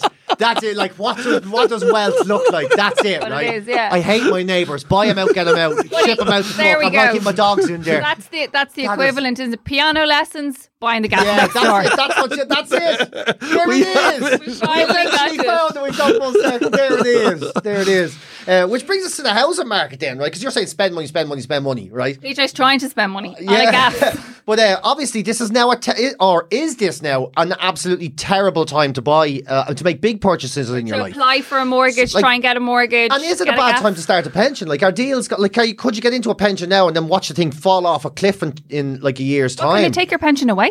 So well, yeah, remember in the in the first recession how many people had put, put their their pension was based on property, for example, and then it all just disappeared overnight. Loads- Just want to put it into a, an account somewhere. no, you don't. You see, this is what they'll tell you. They'll say cash pensions don't grow enough, and you know. Where do I put my pension? Where do I put my hundred quid a month? No brainer. 60 40 portfolio. 60% in shares, 40% in bonds. You buy, like when I put a portfolio together for. Don't understand. No, but you're going to you're going to understand it, No, you right? see, I love that. Like, he, you see, this is You're, you're going to understand. I Here's the difference between me, uh, right? So I liked English in school. I loved King Lear, Wuthering Heights. Oh, I look, I'm understood it. We did the Leaving Cert understood the it. same year, 'cause I did both of those books Yeah, as well. We did it in, 19, in, in, in uh, 1997, right? So I got my results on my 17th birthday, right? And I understood it. I was ex- no, I mean like I was exceptional. I don't say that about myself. I was exceptionally good at English. Like I got an A in honours English, right?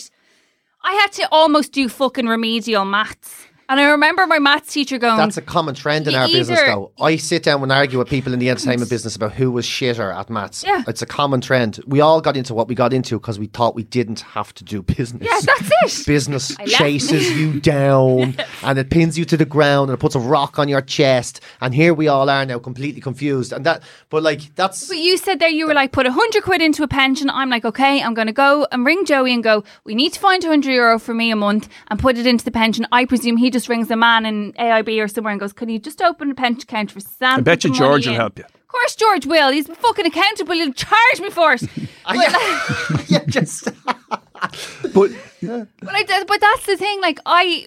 I just don't. I find finance terrifying. I just terrifying. Don't terrible at it. understand it. Like, I just. but it, it is look. But you get it. I get it. so for idiots like me, But look, sorry, look, do you know, what? there's a great book out there called How to Be Good at Money, and it explains it all very clearly. But no, the thing about it is, is sometimes like there's there's pensions, and the only thing people know to, need to know about pensions is, do you want to pay more tax or less tax? I want to pay less tax. Do a pension then, right? Right. That that. But, you, but you're saying put a like 60 40 like um, Okay, so 64 when it comes to investing, so right? how, if you don't have an I have an account and I can ring George but the only reason I have an account is because I'm self-employed and I didn't have one in Joey said to get you an But account it's confusing even if you have an accountant because they'll try because that's the first thing you'll stumble across is everybody tries to sell you a package. Then And that's where I got really confused because. Yeah. know nothing about And it. the problem with it is, is that look, and to be honest with you, accountants, it's not really their game, right? I was joking when I said George because the problem, I can't, I can't prepare someone's accounts.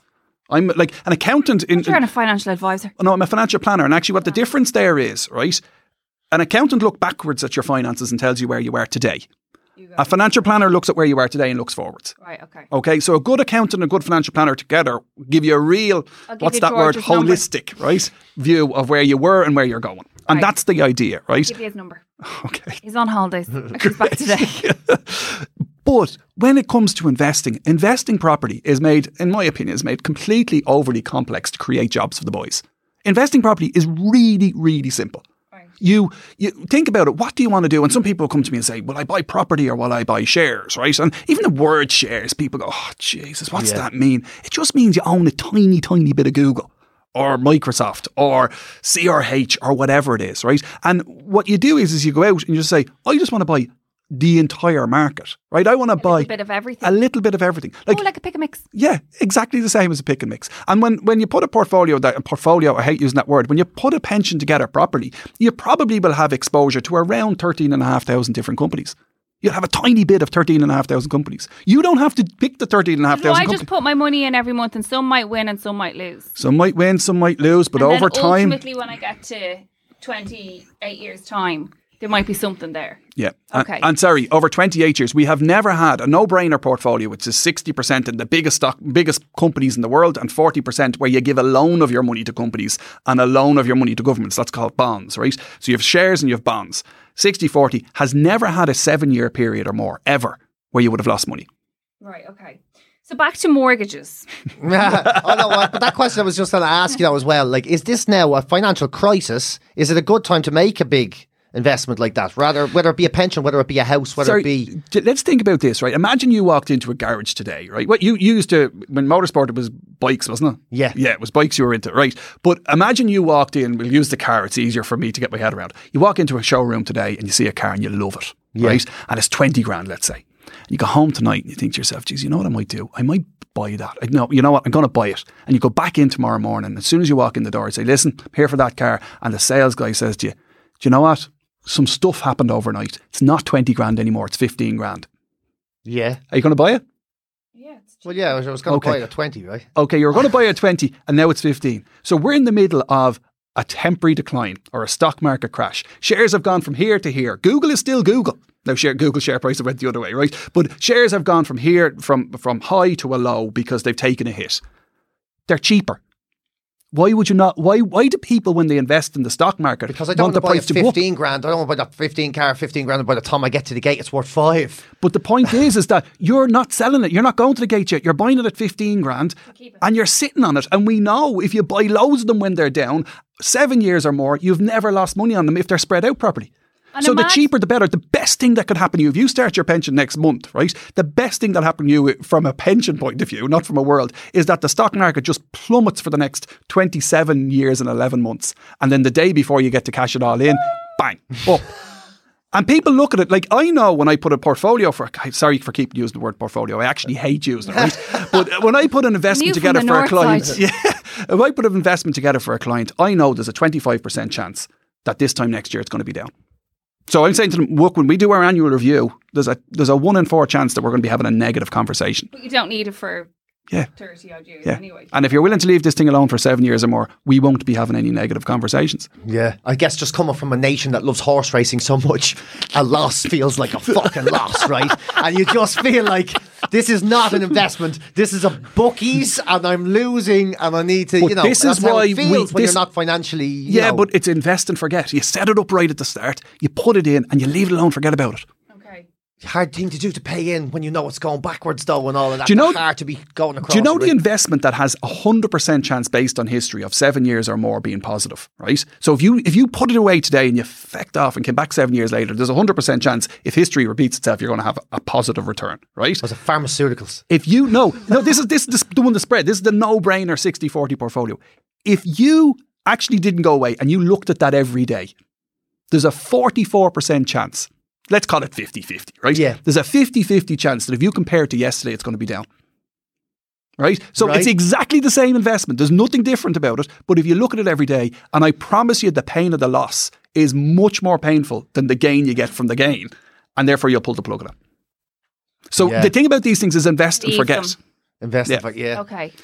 So for people, because there was so many questions about like that big about big buys, like about applying for mortgages, um, people who are just about to press the button on their mortgages prior to that, or even just going for a more. We'll talk about your shit show, but going for a mortgage in general, like is is now the time to be doing that? Is now the or should you just or is it, is it really one of those things where it's very personal?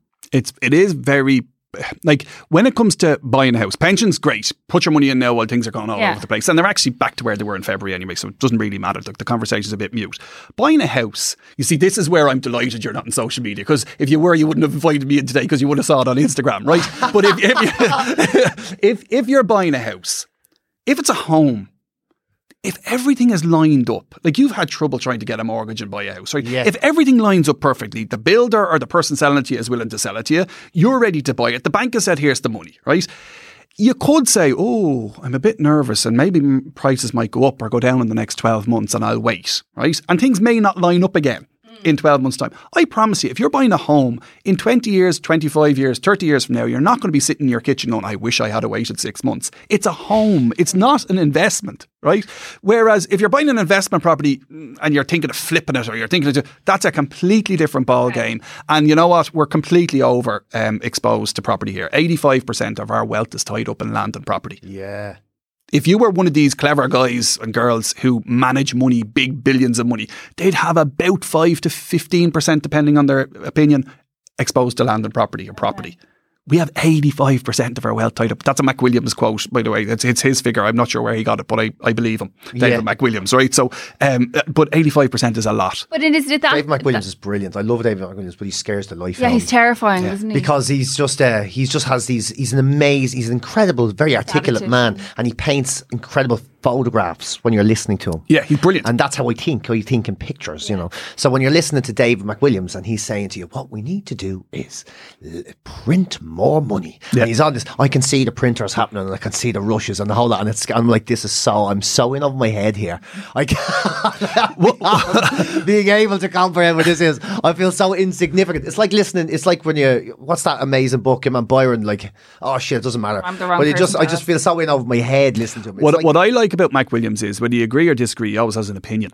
yeah yeah like yeah. he, he will give his opinion and he, he and what else? I remember I did a I did a Yeah, lunch with him. It was a it was a corporate gig and there was only 10 of us around the room around the, a, a lunch.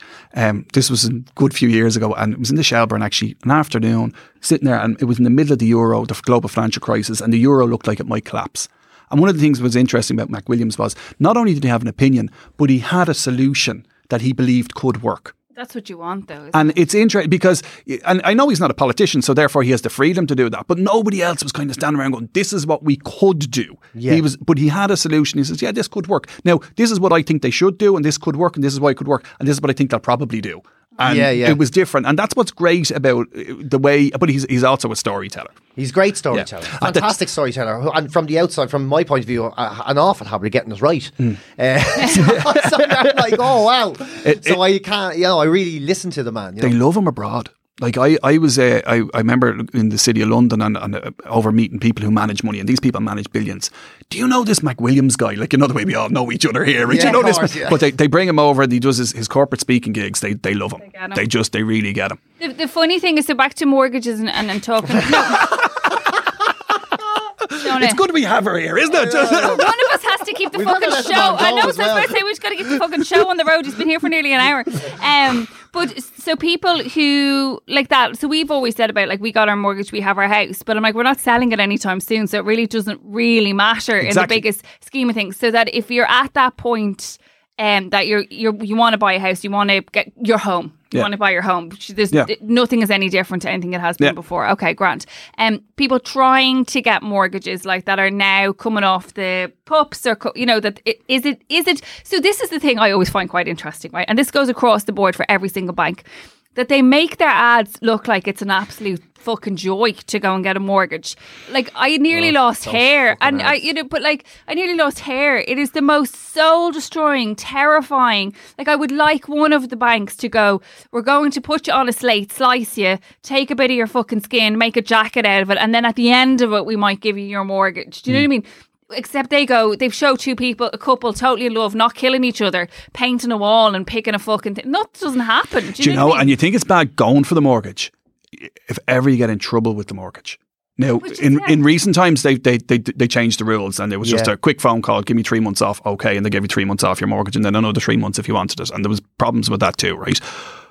When you, in ordinary times, when you're applying and say, "Look, I'm in financial difficulty," they ask you to fill out this form. It's called a standard financial statement, and I'm not joking. You, they want to know how much you're paying for your TV, you like your your Sky or your whatever, your Should they have all that now from when you apply for your mortgage? yeah, they but literally, I remember one time I was Oh, sitting in, like. I was sitting with a client and a solicitor, and it was the client solicitor, and the three of us were sitting around the room. The solicitor rang the bank, and they said we're looking for a break, and we were tr- the, the client was in a bad way, and that's why the three of us were working together to try and fix it.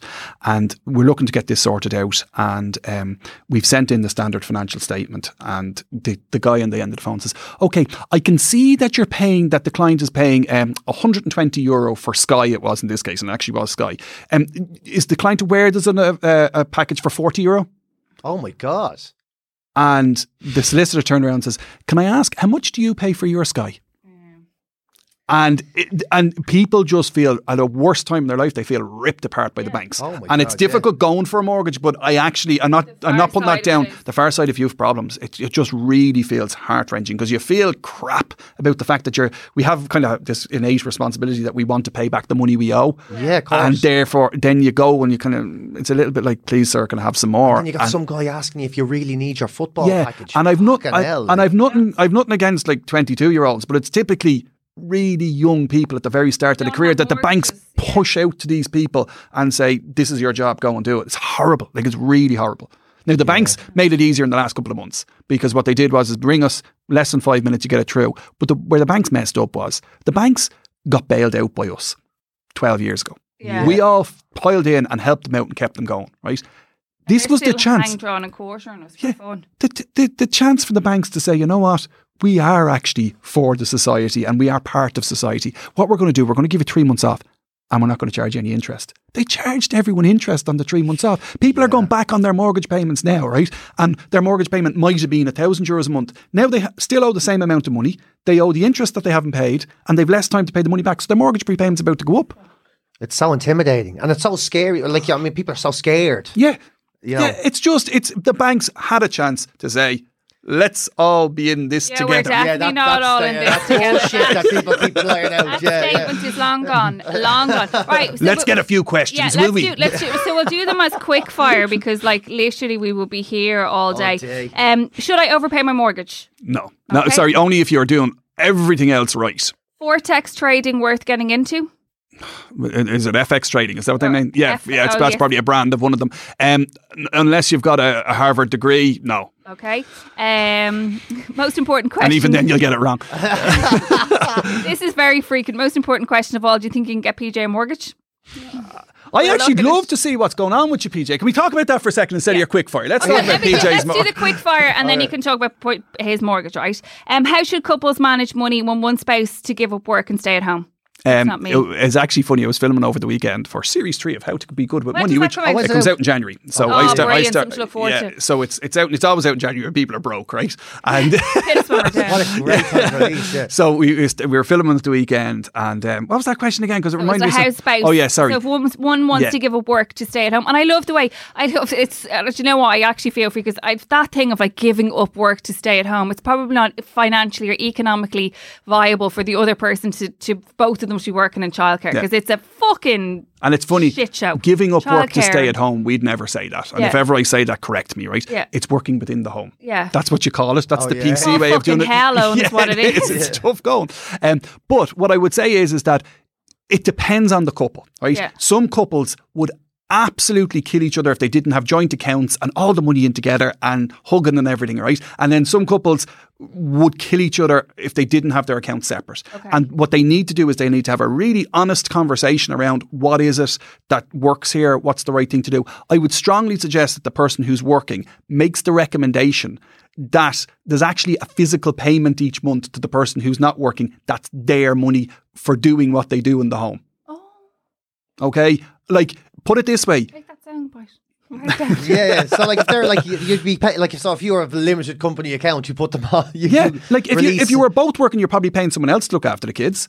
So why can't you pay the person staying at home for looking after the kids? Something into their account so they Yeah. have some Yeah. financial. recognise the effort as well. Yeah. Yeah, I mean, absolutely, and and sorry, it's their money, and it, ideally, what you would do there is it's much clean, cleaner than you say. There's the joint account, all the bills get paid out of that, Yeah. and it doesn't work for everyone. So I'm not going to suggest that's the only way of doing it. A But real open account- conversation yeah, a really key. open conversation, yeah, and then absolutely. also putting out what your salary should be. Yeah, like they, every couple of years, the life companies come out with these numbers, but it's like it's kind of forty-eight grand a year is what you would pay for the stay-at-home parent. Yeah, but sure, like that's what some people are yeah, Yeah. like going to be earning if one person's going to stay at home. Okay, so open, transparent conversation always helps. When you finish paying off a loan or credit card debts, how long does it take for a good credit rating?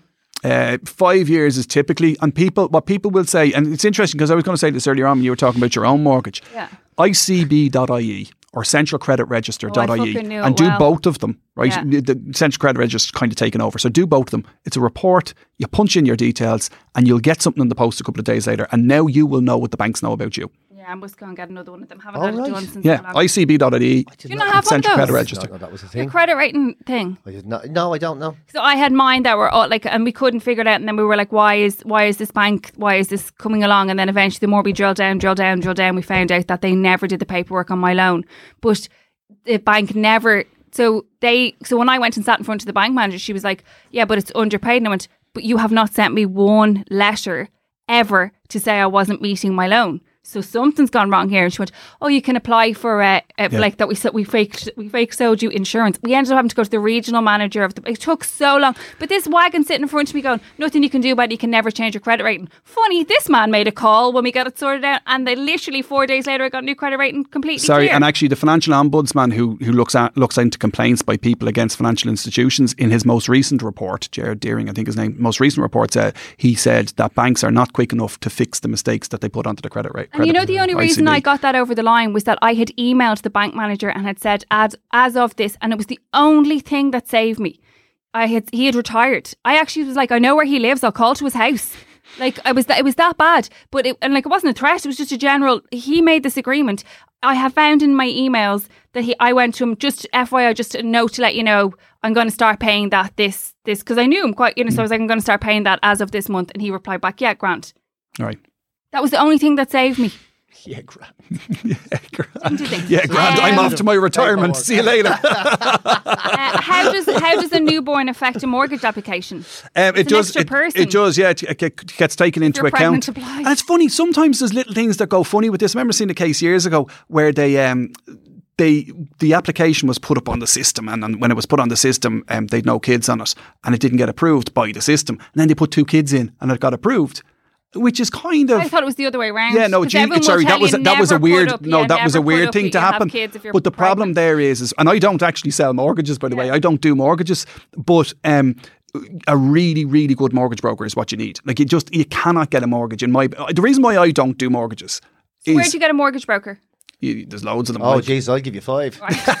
well, no, no, a really good one. We oh, said. Oh, yeah, yeah. There, no, there's a lot of them out there. I can tell you. And they make great promises.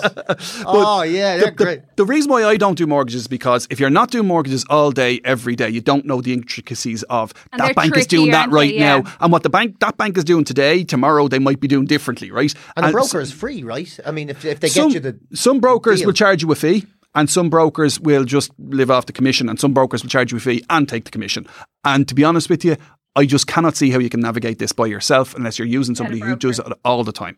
That, And I know people are going to say oh, he's a broker of a sort. He's of course he's going to say that, but genuinely, I have the knowledge and the the understanding to do it myself, and I refuse to do it myself because I think I do a disjustice to my clients. But ask Yeah. around It's like as going well. To the gym. You would never go to the gym and just start moving shit around because you'll kill yourself. do- if you don't get financial guidance, you will destroy your life. You ask You around need though, because we, an expert. we had a we had a mortgage broker, and he because of whatever was going on, the recommendation was it was a fucking crazy. It was one of these new companies that had come in that the rates were mad yeah. high, and actually it was an estate agent who said when we got it sorted out.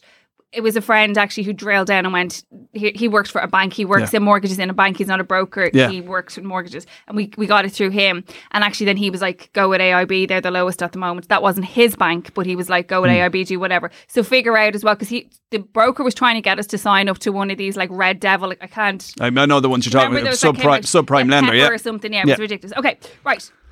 Um, how do you manage savings and monthly bills when you're paid every four weeks? Um, actually, interesting when you're paid every four weeks. What I would do there is, I would you get paid thirteen times a year when you're paid every four weeks. Yeah, people less. think, and some people say, "Oh, 100 quid a week." Sure, that's four hundred quid a month. It's not. It's four hundred thirty-three quid a month.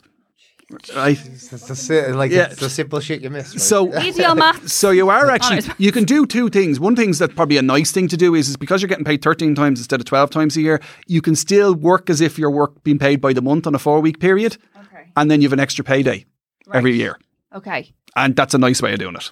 I hope that made sense. I give myself, I pay myself wages on on Revolut. That's what I do. Is that what you do? Yeah, I give myself my Why, weekly why is on PJ not getting a mortgage? Let's start I give myself my weekly wage. Um, so this one is kind of long. So let me let me start. Where is it? Sorry. Uh, so. Uh, so per, their other partner was stung by a bus developer in the crash. Large loan, sole trader.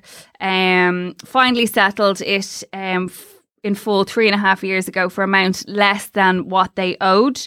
They had a van finance loans over the same period, paid with no problem. Will this affect our mortgage application? If so, how long before it's off his record? His PAYE um, is permanent, so he's permanent, and then that person is in a permanent job as well. FTB, no kids, and borrowing currently. Okay, so the thing they do is again ICB.ie, Central Credit Register.ie, find out what the bank says. The most important thing is if you've had a problem in the past, when you submit the application to the mortgage company, tell them about the problem. Right? Think about it. You're an underwriter. An underwriter is the person who decides that you get your mortgage or not, right? If you land on their desk and they're going, mm, not really sure what's going on here, or there's a problem that they tried to hide from us, you often don't get a second run at it. Whereas if you go in first and say, look, there's the explanation. Three years ago, I had a problem. The company went bust, really got messed over. This is why it's not going to happen again because I've nothing to do with that developer anymore. I'm not involved in that and I'm a PAYE worker now. This is why it's very different. This is why you don't need to worry about a bank. You have a much, I'm not saying you're getting it, but you have a much better chance of getting your And mortgage. banks set. give you that that airtime now, don't they? well, no, you pu- put a letter with it. Like Okay. th- th- at some stage, it has to be let them see. someone has to open up your file, whether it's on a screen or whatever it is. But We've make all the listeners. make sure you tell them what the problem was and why it's not going to happen again. He's living in his ma's gaff and he only has a bowl and a plate. That's all I need is a bowl and plate. The company- That's the last fucking problem I have. That's like far from it. I'm not buying into the need a bed conspiracy. It's fucking marketing ploy, by the way. The company Selling us a tell mattress and a bed. It's like fuck. It's tell like mattress Mick. I'm telling you, the whole bed conspiracy thing. I'll never get over. I'm never going to get past it. The company I work for offers us an option to buy shares, pros and cons, especially around the tax side of things. Buy the shares. When you're allowed to sell them, sell them all. Okay, uh, can we crowdfund to get PJ a gaff? Don't I don't. That's not my problem. I don't. What's a good would be a age very- that's the- salary? The, least worthy cause in the Exactly. world. what's the what's a good age salary to get a financial advisor? Any advice on when it will be a waste, or is it never a waste? No, it's never a waste. People who have a financial planner have two and a half times the net worth of people who don't when they retire. Now, that might be because they had net worth to start with, or maybe it's because they've got great advice. But the most important thing a financial planner does is it gets you to look at your stuff on a regular basis. I'm not being Yeah, I'm not being smart. Mm. Is a financial planner like so? If, for me to to say to you, I'd like to work with you and George, um, but is it expensive to have? Like, I don't. To me, I always go, why don't we like have as part of our government if we're paying tax and we're doing all of those things? Because if you go into one of those, you know, like the the the syst, what is it called, the Citizens Advice Bureau, they Yeah. just fucking look at you like, do you know what I mean? Like you're thick. So. I actually think find them should- quite good just to back them up, but go for Actually, it. the, the twice, the twice, two times I've gone in, the two women I've dealt with, and they were about I maternity. think the phone line is brilliant. Okay, maybe the phone that's line is absolute. I've never walked in, so I don't know about Okay. walking in, but the phone line is superb. So, but for like to, to work with a financial planner, is it expensive? And I know that that's a. It depends, right? So we we are expensive, Okay. right? Uh, and I like your honesty. We don't we don't try and be anything. What we're trying to do is we're not trying to be the cheapest. We're trying to get our clients the best outcomes we can possibly Okay. get them, right? And we therefore know we put anybody more cheaper time. than you? Yeah, yeah. Lo, lo- sorry, loads of people are cheaper than us, Right. right? So and look, I'll throw it out there. It's what should you be paying, give or take? so the the thing that you should be paying. The thing you have to watch out for the most is paying nothing Right. right? Yeah, yeah. If you're not paying for a product, you are the product. Okay, so you need to be really careful about that, right? And you you do need to check. Sometimes you'll see financial planners saying five hundred quid. I know to bring a client through any type of a decent financial planning process, it's going to cost me around 1500 euros maybe slightly less right so if you're paying less than that they have to sell you something in order to make So they're to- making a to gain keep the lights somewhere. on Yeah, exactly. okay Yeah, so they've a, And- sta- they have a lot of packages they're trying to sell you from the day you walk in yeah, the door. They're yeah. commission. And the thing about it is, is transparency. The regulator puts more and more responsibility on the advisors and the planners to give you transparency. It's now a requirement that if they sell you a product, they have to verbally tell you because it's interesting because you can bury it in paperwork, right? But they have to verbally tell you, "I am getting paid X amount for this product." By the product provider. So the transparency is real. I have no problem. One of the problems we have, and sorry, I know you want to go back to your questions, right? One of the problems we do have is commissions are seen as this awful thing and commissions ripped my pension apart and did this. It's not commissions that the problem, it's transparency, right? And commissions are a great way for paying for financial advice, provided you have the transparency. In the UK, they banned commissions a couple of years ago, and within 12 or 18 months, financial advisors had more than halved. There was less of them, and there was 5 million orphan clients. Now, an orphan client is, is somebody who needs advice but who doesn't have a financial advisor. Now, some of those 5 million probably were people who just didn't want to pay for advice, but some of them were people who actually needed. it. So, if you're on a low wage, commission is a way of you paying for your advice over a long period of time built into the product. And that's okay. So, it's- commissions are not the problem, transparency is. And a good place is to start is the book. It, it, Good gen- no. Like, and I'm not it is, taking yeah. the piss. I actually, I, I'm not. That is book's- not. I'm not even it's not saying bad. that as a is not a thing. place to a good place to start. Yeah. Actually, just from a basic level, is just to get. To, and that's not because you're in or whatever. We've talked about it before. It's a great little book to just start with and start going. Okay, well, because you can pick the chapters and go right. I'm going to talk about my credit card here, or we'll Yeah. talk. You know, so that even just on a baseline. And it is. And what, what I'm trying to do with that book is, is uh, private practice, we are at capacity. We're not taking on new clients at the moment, right? And uh, no point in having in. and what we we're putting a delay on it for a couple of months. We're still talking to people, but when they if they decide to come on, we, we can't take them for a few months. So private practice. I can only get to so many people, right? That's what the media is about. That's what the book is about. That's what the TV is about. Genuinely, at two years of age, my father has a first heart attack. He had a quadruple bypass. At six, he when I was six, he had three stents put in. When I was eight, he had a quintuple bypass. Five of them, right? He that was in 1982. He had his first bypass. St James's Hospital say he is the longest open heart surgery survivor that they know in Ireland. Wow. Okay, he's 79 years of age now.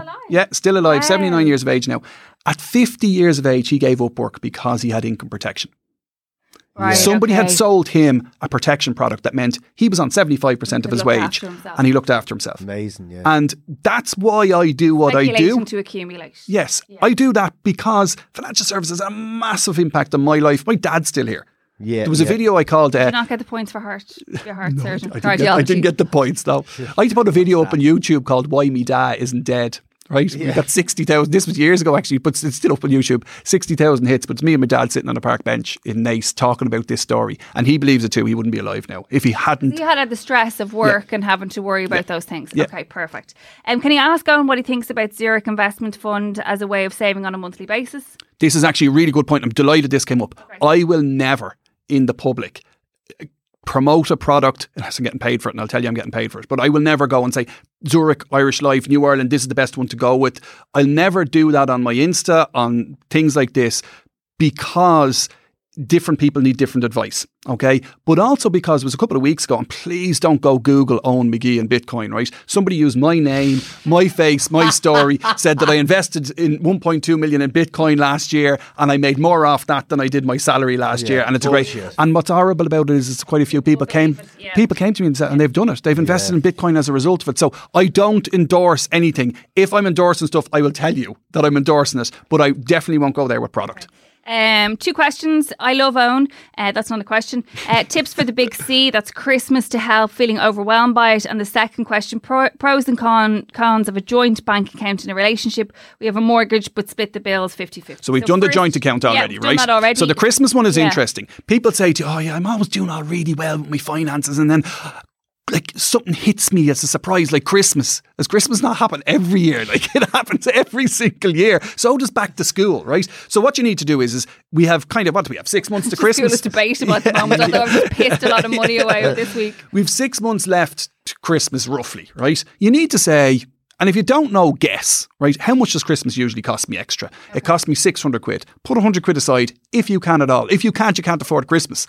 Right? Yeah. And this is the thing. Now, what you do then do is, is when you get to Christmas this year, you actually, from around the second week in November, if, when you start buying extra stuff for Christmas, start writing it down. Just simple in your phone, notes. Take out your notes and write down, So spent X amount. tins of biscuits. Yeah, or, and what extra this present for him I spent on this and spent 50 quid on my nephew for Christmas, all that type of stuff, yeah. PJ, Well, you know? yeah. If it's going to be a ludicrous spend like that.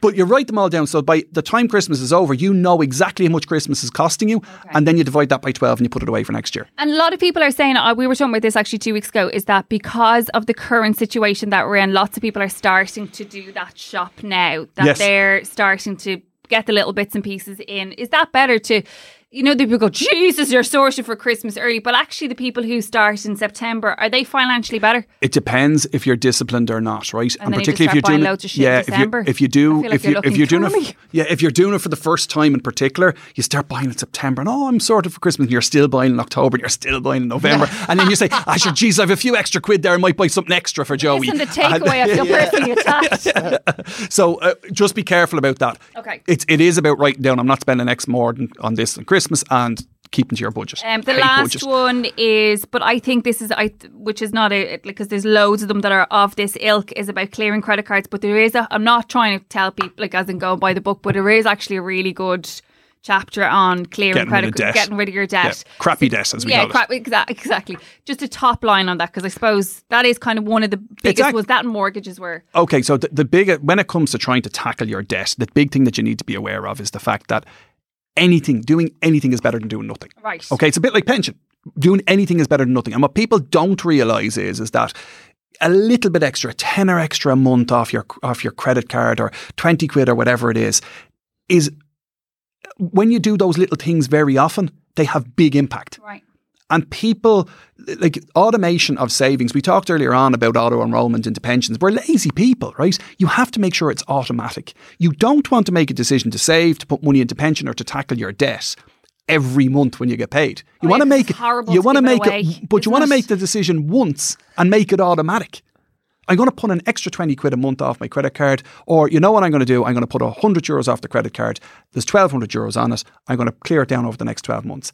Don't say every month I have to transfer 100 euros. Set up a standing order, direct debit to transfer the 100 euros. So the decision is taken off you. And then let You it happen. always move your credit cards to those zero. Yes, Yeah. you should. But sorry, you should do it once. If you have to do it once, Yeah. it means you had a problem, right? Right, okay. You move it once, you clear it down, and then you get rid of the credit card altogether.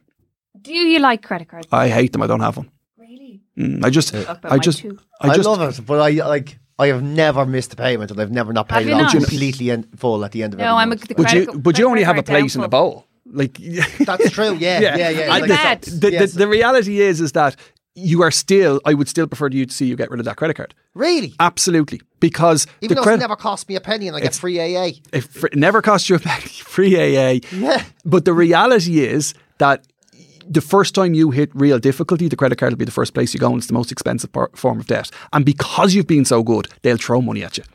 Oh, So will he get money on a credit Right. card, but he won't get money on a mortgage? Yeah, much easier. Sorry, and that's a simple rule. The easier it is to get the loan, the more expensive the loan is going to cost, going to be. How do you mean?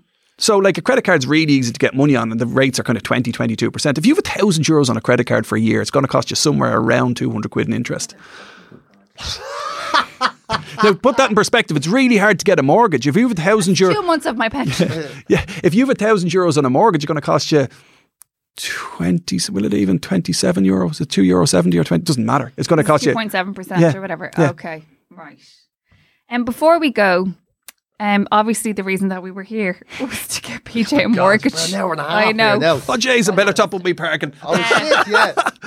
Um, but like in ter- in terms of, of mortgage, do you, like can anybody do you think figure out the plan? Like, as in, is that doable? PJ says no. You're doing your pa- part. I'm doing my part. Now, I heard the question can anybody get a mortgage? Most people can get a mortgage, right? But you It have takes to. work to get there. It takes work to get there. And some and what people don't realise is why won't that let me? Sorry, I'm going to stop now for a second. And Yeah, you just to- better, yeah, because yeah, the last thing you want is a clamp because Yeah. you think credit card is bad.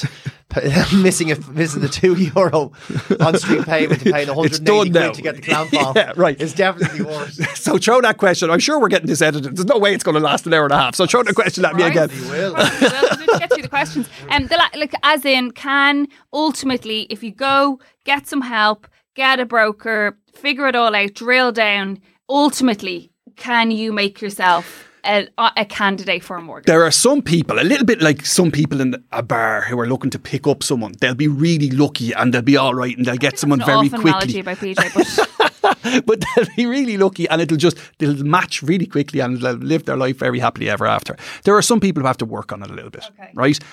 For most people, getting a mortgage starts two years before you apply. yeah. Fucking hell, like. Right? yeah. That's what our broker told us as well, Peter. Don't worry, we Yeah. felt sick. It, So- in fairness, it took two and a half years in the end. You're not a lost cause if you haven't started the work, right?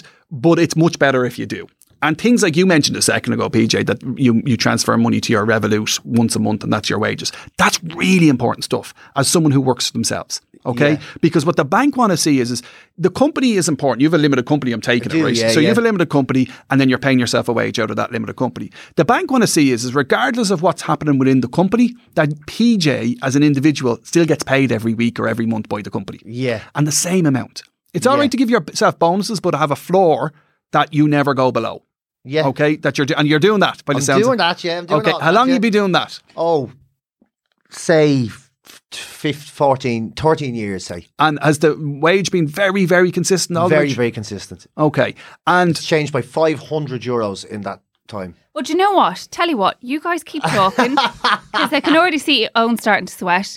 Eoin, people can follow you on social media. I know you don't take, generally don't take DMs, but every so often you open up your DMs and say, ask me a question. But as in, Yeah. I know you would, if it was open all the time, you would just be yeah, like, I don't. Sorry, I, what I do is, is when people ask me questions by DM, I just can't. I like. I just can't you take it. So I don't do even when I, Don't I do do DM, Q and A's from time to Q&As, time, that's it. and when I when I do the Q and A's, I will answer questions that everybody and and sometimes people get very personal those questions. Of course. Generally, what I'm trying to do is I can't get to them all, so what I try and do is I answer the ones that I think are people everybody's going to get something Okay. from, You're- and and they work. They those actual Instagram. It's a very friendly place to be, PJ. I know you're not on social media, but it it's can be. it's it's a very friendly place to be. No, I have. Twitter I isn't. No, I was not. No, no, I, I quit sir. them all when COVID came. I, I might reignite them. Yeah. because they're still there. Well, people but- can follow you on, on social media. Yeah. The book, How to Be Good with Money, is you buy it online. It's across every bookshop, Yeah. and then you're back with It's the the new series. number one personal finance book of 2020 in Ireland. and rightly so. And your series is on the RTÉ player. So yes, I definitely and it's think always on the RTÉ player because it's there for schools. It'll always be on the RTÉ player. Both Brilliant. series one and series two. Are and up you're there. finished working filming the new series. no, no, when you're just Are starting. are they-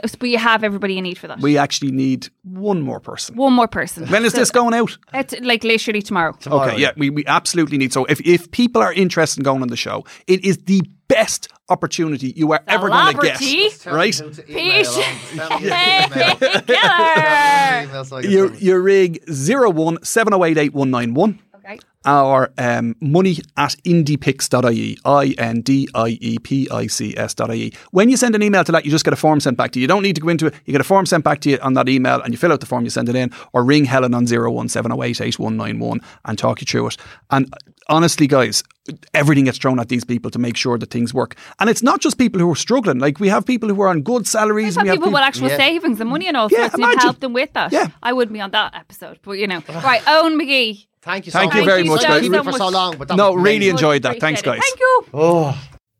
This podcast is part of the HeadStuff Podcast Network.